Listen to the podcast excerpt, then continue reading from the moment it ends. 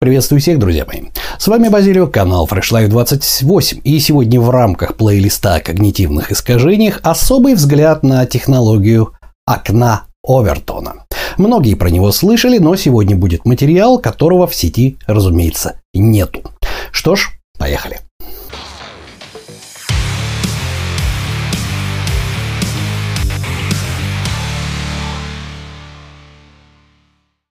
Итак, друзья мои, окно Овертона.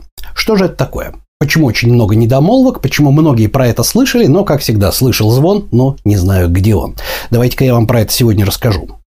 Итак, Джозеф Овертон. Американский социолог, американский политик, политолог, не знаю, как правильно сказать. Человек, который в свое время изучал, как строится политическая карьера. И он предположил, что все идеи, которые существуют в каком-либо обществе, можно разбить на 5 подэтапов, на 5, скажем так, зон. От радикальных, которые совершенно неприемлемы, да, до политической нормы, то есть законодательно утвержденных, по которым есть законодательные акты. И вот между ними существует градация. То есть не все белое, не все черное, а между ними существует градация в 5 зонах, которую он назвал окнами. И на самом деле Джозеф Овертон создал эту концепцию в том плане, что любой политик без вреда для непосредственно своей политической карьеры может обсуждать только в определенных, скажем так, вот, зонах какие-то вопросы.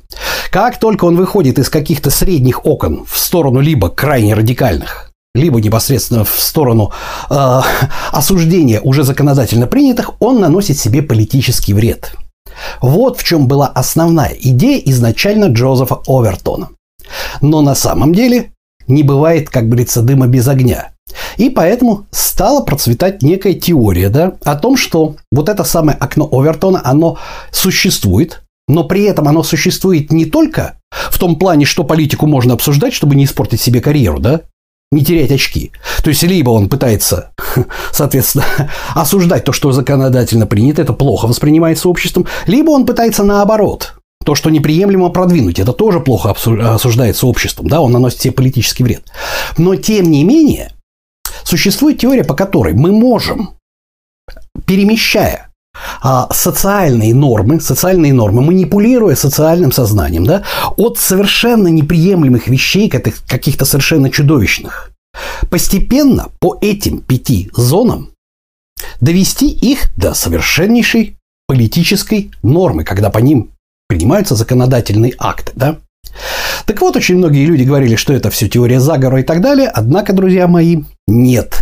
Как ни странно, вот это самое окно Овертона – технология, по которой мы можем, манипулируя определенным образом, сейчас я вам расскажу как, с массовым сознанием при помощи когнитивных искажений, о том, кстати, об этом мало кто говорит практически, я в сети не видел об этом никакого материала, но вот перенести совершенно неприемлемейшие вещи от понятий, вообще дичь страшная, как такое можно предположить, до вещей, которые законодательно узаконены. Вот так вот работает это окно Овертона, да? Вот. И принцип здесь, который мы с вами будем рассматривать, очень похож на древний опыт о том, что лягушку, если ее засунуть в воду, в горячую, ну вот, невозможно сварить, если вода уже горячая. Лягушка выпрыгнет и испугается. Однако, если медленно и постепенно повышать температуру воды, лягушка к каждому этапу привыкает, и в конечном итоге она сварится, не заметив как. Вот это и есть основной принцип окна Овертона. И вот сейчас вы на картиночке видите обычную плиту, у которой есть градация регулировки температуры. Да? Вы не можете резко переключить температуру от 0, допустим, до 300 градусов, потому что все равно вода будет постепенно нагреваться. Вопрос, с какой скоростью. Если мы не будем делать этого достаточно быстро, лягушка, которая находится, я, кстати, не знаю, правда это или легенда, но, тем не менее, пример очень хороший, да? Лягушка, которая находится в этой самой кастрюле, постепенно будет привыкать к новой температуре, и в конечном итоге она просто сварится, не заметив этого. Это и есть окно Овертона.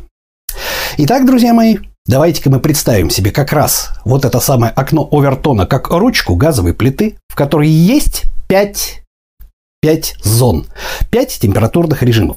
И мы от 0 начинаем эту ручку вращать. Вот что такое окно Овертона. И давайте мы сейчас рассмотрим непосредственно от первого этапа неприемлемо до последнего этапа, как это все происходит. Итак, в самом начале ролика у меня была идея показать, как работает окно Овертона на конкретном уже сложившемся примере, да? И я как человек, который скоро уже подберется к своему 50-летнему рубежу своей жизни, да? Вот, я это все проходил на своей жизни, да? На протяжении всей моей жизни. Если внимательно, сейчас я обращаюсь к людям, которые примерно моего поколения, в районе 50 лет, если внимательно вспомнить, какие нравы, да, какие понятия царили там примерно 40 лет назад, 30 лет назад, вы наверняка вспомните вещи, которые тогда казались неприемлемыми. Это невозможно было предположить, что такое может произойти. А сейчас мы как бы с этим смирились, как лягушки и сварились, и практически все это на законодательном уровне. Так вот, вы знаете, я, наверное, не буду этого делать по одной простой причине. Потому что окно Овертона, я вам расскажу об этом на одном из этапов, на последнем, работает таким образом, что любой человек, который хоть как-то заикнется, что это ненормально, что это было при помощи какой-то технологии, вот эти вот самые социальные нормы, протиснутые, протащенные и так далее, то есть этот человек будет подвергнут гонениям. И даже если я сейчас об этом хотя бы чуть-чуть заикнусь, на меня посыпется куча шишек, и меня закидают камнями. Поэтому я взял очень распространенный пример, который написал не я, о том, как легализовать каннибализм. Да, вот такая вот вещь, как легализовать каннибализм при помощи технологии Овертона. Да? Вот. Почему я это сделал? По одной простой причине. Вы без труда, тема сложная, найдете окно Овертона каннибализм, по такому запросу в Яндексе, найдете миллион статей на эту тему, то есть где рассматривается подробно, как это сделано. Но, разумеется, я вам расскажу это с точки зрения некоторых вещей, о которых никто вам не расскажет. Итак, поехали. Как же легализовать каннибализм непосредственно при помощи технологии Овертона? Итак, этап первый. Этап первый – это неприемлемость. Это категорическая неприемлемость, то есть о том, что люди едят друг друга в нашем современном обществе, по крайней мере, в Европе, да, там, в Америке, в цивилизованном обществе – это дикость. То есть и сейчас, если мы скажем о том, что это надо узаконить и так далее, или любой политик, согласно Овертону, скажет о том, что я предлагаю узаконить Овертона, мы решим эту проблему с питанием и так далее, то есть это все, это политический труп. Вы это прекрасно понимаете, да? Однако, Первое, что нужно сделать для того, чтобы запустить окно Овертона, и забегая вперед, я скажу, что после этого этапа оно практически, движение этого окна становится необратимым, это начать обсуждать эту проблему. Пусть в негативном ключе, о ней надо просто постоянно говорить. Иными словами, мы включаем такой тумблер, как гласность. Есть такое, помните, была цензура, противоположная сторона гласности цензура, когда есть запрет на обсуждение, табу, темы табу. И есть гласность, когда пусть негативно, пусть в негативном ключе, но мы об этом говорим, и это постоянно на слуху. Все. Начиная с того момента, как мы убираем табу на обсуждение проблемы каннибализма, да, когда мы просто начинаем его обсуждать, осуждать, обсирать, поливать помоями и так далее, и так далее. Начиная с этого момента запускается движение вот этого самого окна Овертона. Мы повернули ручку газовой плиты на самый малый огонь. Почему так происходит? Привет, когнитивные искажения. Первое – это якорь. Грубо говоря, когда человек в последующем через 10, 20, 30, через 15 лет, через 5 лет будет с этим встречаться, в процессе движения этого окна Овертона у него будет в голове срабатывать якорь о том, что эта информация уже есть, это очень плохо, да, было такое, да, но это есть. Это означает то, что мы можем продвинуть какие-то идеи, которых изначально в обществе не было вообще, или они были, вообще ничтожны, там, 0,5%. Мы можем продвинуть их настолько, что это станет нормой, соответственно, этим можно будет продвигать, и этим можно будет, скажем так, манипулировать чуть ли не с половиной общества, да? Итак, гласность. Мы включаем тумблер гласности. И второй, помимо якоря, мы включаем когнитивное искажение, эвристика доступности. Ролики об этом есть в моем плейлисте о когнитивных искажениях, и эвристика доступности, это, грубо говоря, звучит так. То, о чем чаще всего говорят, то чаще всего и встречается. Это может быть совершенно не так. но именно то, о чем чаще всего человек на слуху говорит, именно об этом он предполагает, что это чаще всего в обществе случается. Так, если вы зададите, все это есть в этих роликах, да, так, если вы зададите вопрос какому-нибудь обывателю, да, о том, что где процент разводов больше, среди голливудских звезд или среди обычных людей, скорее всего, что вам скажут, ну, конечно, среди голливудских звезд, вон сплошные скандалы, вспят друг с другом, как трахаются, как кролики, вообще ужас, кошмар, вообще нравы куда упали. На самом деле, по статистике нет, просто все обсуждают голливудских звезд, и поэтому всем кажется, что там разводов и измен гораздо больше. По статистике, там измен и разводов ничуть не больше, чем в обычном обществе, которое не освещается. Но из-за эвристики доступности, вуаля, нам кажется, что там этого распространено гораздо больше. Итак, мы запустили процесс гласности, мы начали обсуждать каннибализм, мы об этом говорим, пока что еще обсуждаем, это совершенно неприемлемо, это ужасно, это кошмарно. Но мы запустили механизм эвристики доступности и мы запустили якорение. Дальше мы поворачиваем ручку газовой плиты на циферку 2. Повышаем температуру нашей лягушечки и переходим к следующему окну. Для того, чтобы повысить градус, раз уж мы уже сняли табу с обсуждения, но пока что это еще кажется радикальным, нам нужны те игроки, о которых писал Нассим Николас Талеб. Да?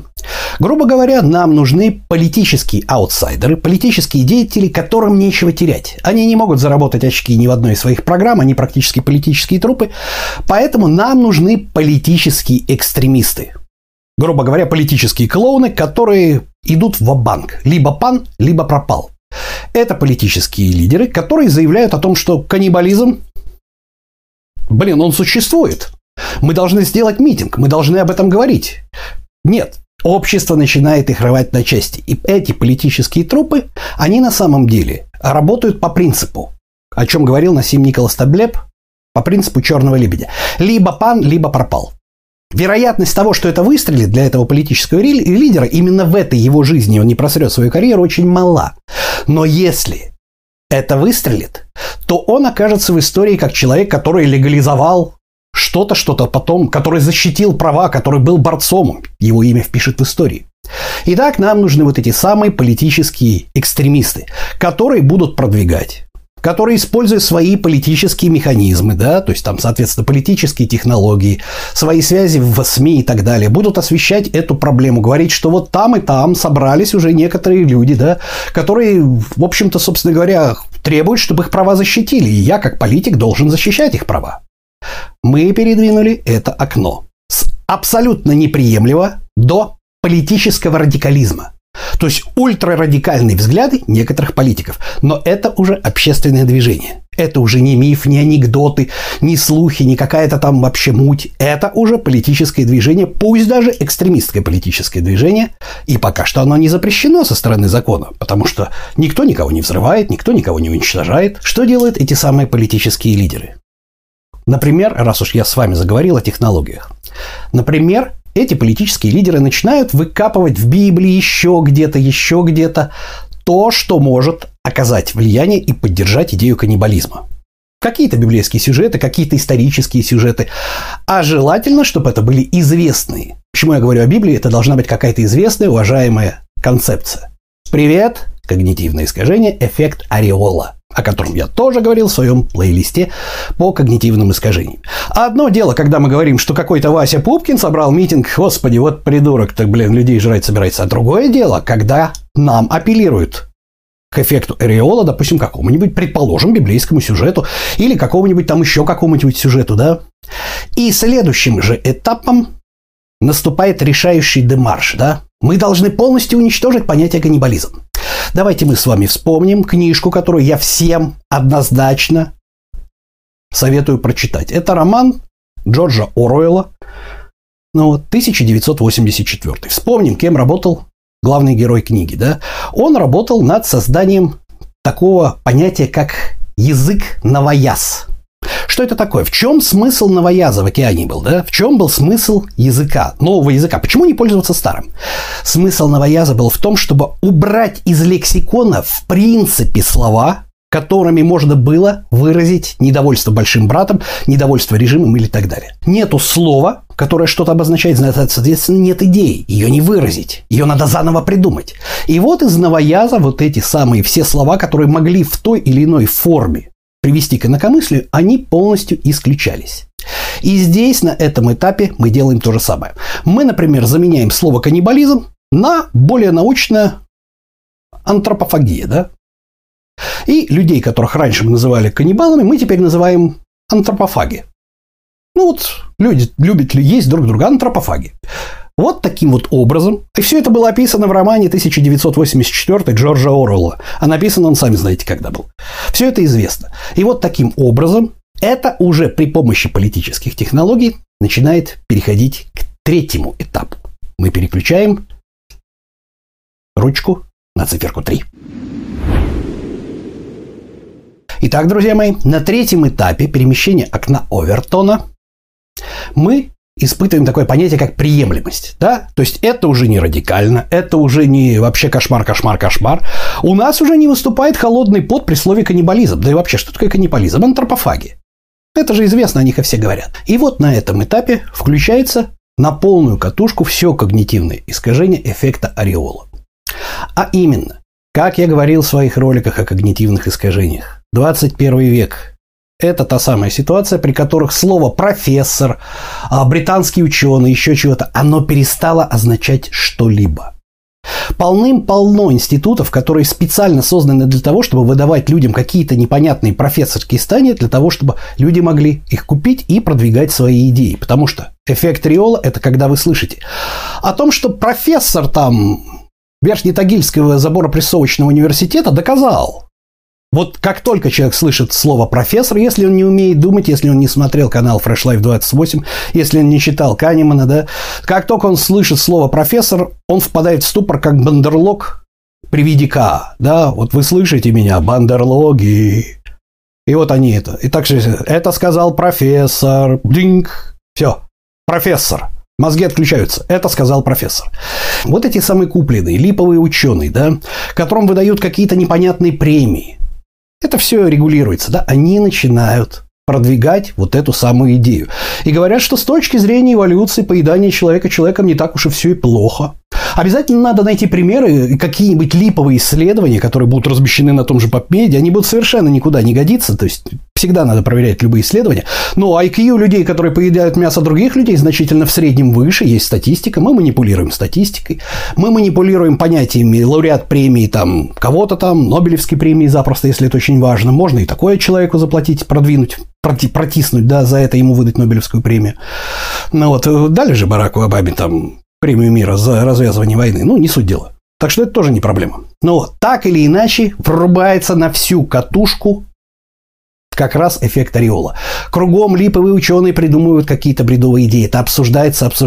И на всю катушку врубается механизм эвристики доступности. СМИ, средства массовой информации, книги везде долбят, чтобы это было узнаваемо. Мы уже не вспоминаем, что это каннибалы. Это антропофаги. И как раз лауреат Нобелевской премии, какой-то Джон Смит там, да, доказал о том, что поедание человека человеком в определенных условиях, оно способствует тому, что IQ выше и заболеваемость раком ниже. Вот есть, ученые доказали. Все. И мы двигаем наше окно к четвертому этапу. И щелкаем наш переключатель. Лягушке тепло, но она уже вроде как-то и привыкла. Итак, друзья мои, четвертый и пятый этап проходят, как правило, очень быстро, потому что они очень похожи. На самом деле они могут продвигаться с сложностью в зависимости от того, насколько общество еще пока не готово, но и в четвертом, и в пятом этапе повышения вот этой самой температуры в большей степени работают как раз классические когнитивные искажения. Я уже неоднократно говорил и неоднократно рассказывал на кадрах моего видеоблога о том, что мы все хотим жить как в кино. И Брюс Уиллис, один из моих любимых в прошлом актеров, да, он сказал замечательную фразу в интервью журнале Esquire. Я помню времена, когда искусство имитировало жизнь. Сейчас все чаще жизнь имитирует искусство. А именно, писатели начинают получать пулитцеровские премии за какие-то романы, в которых главные герои антропофаги. А обязательной атрибутикой становится кинематограф. И обязательно, разумеется, каминг-аут. Известный актер, известный политик, известный бизнесмен, он, собственно, совершает каминг-аут и говорит, что он всегда был антропофагом и хотел это сделать, но я подвергался гонениям, и, к счастью, благодаря там политическим деятелям таким-то, таким-то, да, теперь я могу свободно об этом говорить и не чувствовать себя ущемленным. Это все муссируется.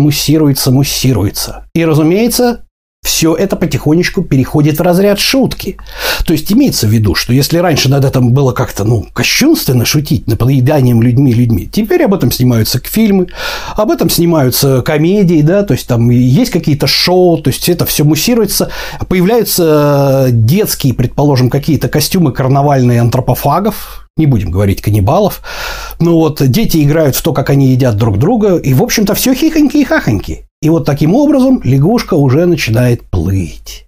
И плывет она до тех пор, пока, наконец-то, проблеме не непосредственно присуждается такой статус, что других проблем у нас нет. Я догадываюсь, о чем вы подумали сейчас, да? Когда ты начинаешь читать новости о том, что там можно ли браки антропофагом друг другом, там, можно ли ему усыновлять детей, этично ли это. Вот других проблем в экономике и в мире нет, надо обсуждать только это. Но средства массовой информации для того, чтобы эвристика доступности работала по полной программе, раскручивают и раскручивают эту проблему с таким видом, как будто других проблем вообще не существует. У нас это самая главная проблема. И после этого законный этап, шестой этап, когда мы включаем на всю катушку, и лягушка сварилась. Это принятие законов. Все.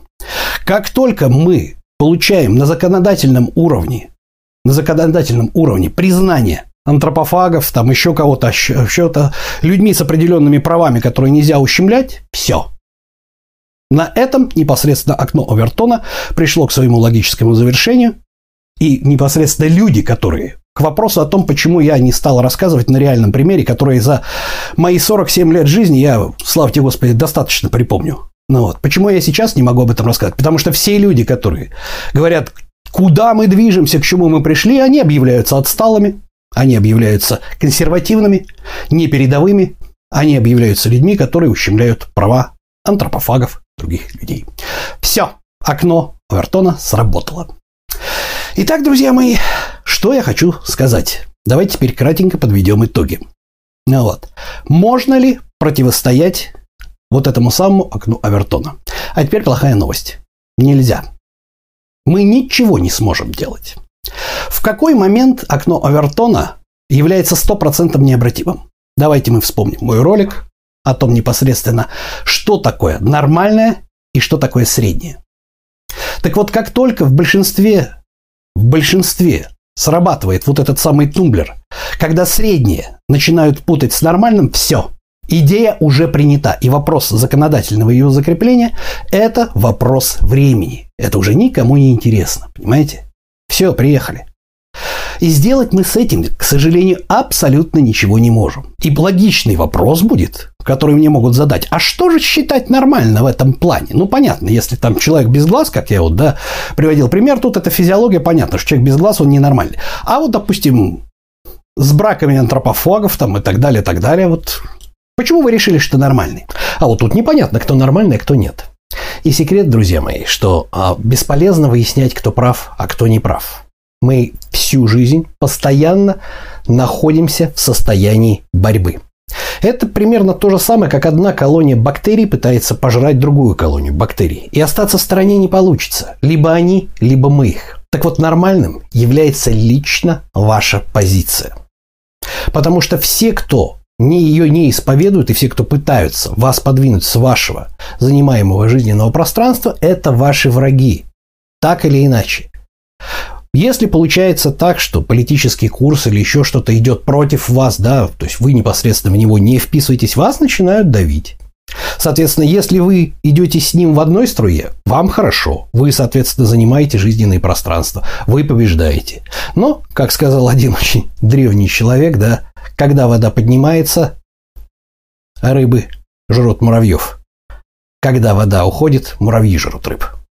Так что это все очень и очень часто временно. Так что же делать с окном Овертона? Как я уже сказал, к сожалению, лучшее средство, и единственное в данном случае, лучшее средство обороны – это нападение. Поэтому вот вам задание. Очень многие люди считают, что окно Овертона – это совершеннейшая деструктивная технология, да? То есть она разрушающая. Мне так не кажется. Мне кажется, что в определенном смысле ее можно повернуть в обратную сторону. И вот нам с вами домашнее задание. Напишите, пожалуйста, сценарий разработки работы окна Овертона, при котором от совершеннейшего на сегодняшний момент радикального и неприемлемого позиции в обществе, неприемлемой позиции в обществе о том, что алкоголики – это недостойные члены общества и пить спиртное – это ужасно плохо и отвратительно, примерно как есть людей. Вот серьезно говорю. Вот от такой позиции проверните окно Овертона в сторону, напишите сценарий, когда будет принято на законодательном уровне тот факт, что употребление спиртного, оно будет караться законом, или в крайнем случае людей надо принудительно лечить от алкоголизма с принудительной госпитализацией и так далее, так далее, так далее. Страшно звучит, да? Вам кажется, что я псих и так далее? Нет, мы сейчас просто тренируемся. Так вот, попробуйте, вы сейчас обладаете определенными знаниями, написать сценарий, каким бы образом за последние примерно там 30, 50 лет, 100 лет вы могли бы это провернуть при помощи технологии окна Овертона. На самом деле это вполне и вполне реально. Даю небольшую подсказку. Запретительные меры, рестриктивные меры, какие сухой закон, ни к чему хорошему никогда не приводили. Во-первых, в тех зонах, в которых был введен сухой закон, люди переставали оказываться в вытрезвителях, они сразу оказывались в моргах от того, что употребляли различного рода плохого качества спиртное. Да, это все-таки наши граждане, будем считать, что не надо таким образом делать. Но вот кроме этого, во всех практически странах, где когда-либо был принят сухой закон, он был всегда отменен. Но не работает это. За исключением, допустим, тех стран, в которых исторически, религиозно складывалось так, что спиртное употреблять нельзя. Ну вот. Тем не менее, в тех странах нам же нужно провернуть технологию окна Овертона именно в тех странах, в которых у нас она работает, да, то есть в которых у нас алкоголь, пожалуйста, в свободном обращении. Ну вот. Поэтому для таких регионов, пожалуйста, напишите сценарий. Каким образом от совершеннейшей неприемлемой идеи о том, что алкоголиков надо принудительно изолировать и лечить, да? От совершеннейшей неприемлемой идеи перейти к тому, чтобы это было закреплено на законодательном уровне. Это ваша тренировка. Что ж, друзья мои, на сегодня это все. Это был ролик по поводу технологии окна Овертона и непосредственно по поводу того, как она связана с когнитивными искажениями, о которых я записываю большой плейлист, он нам очень нужен. С вами был Базилио, канал Fresh Life 28, канал о том, как начать и не бросить новую жизнь в понедельник. Всем пока-пока.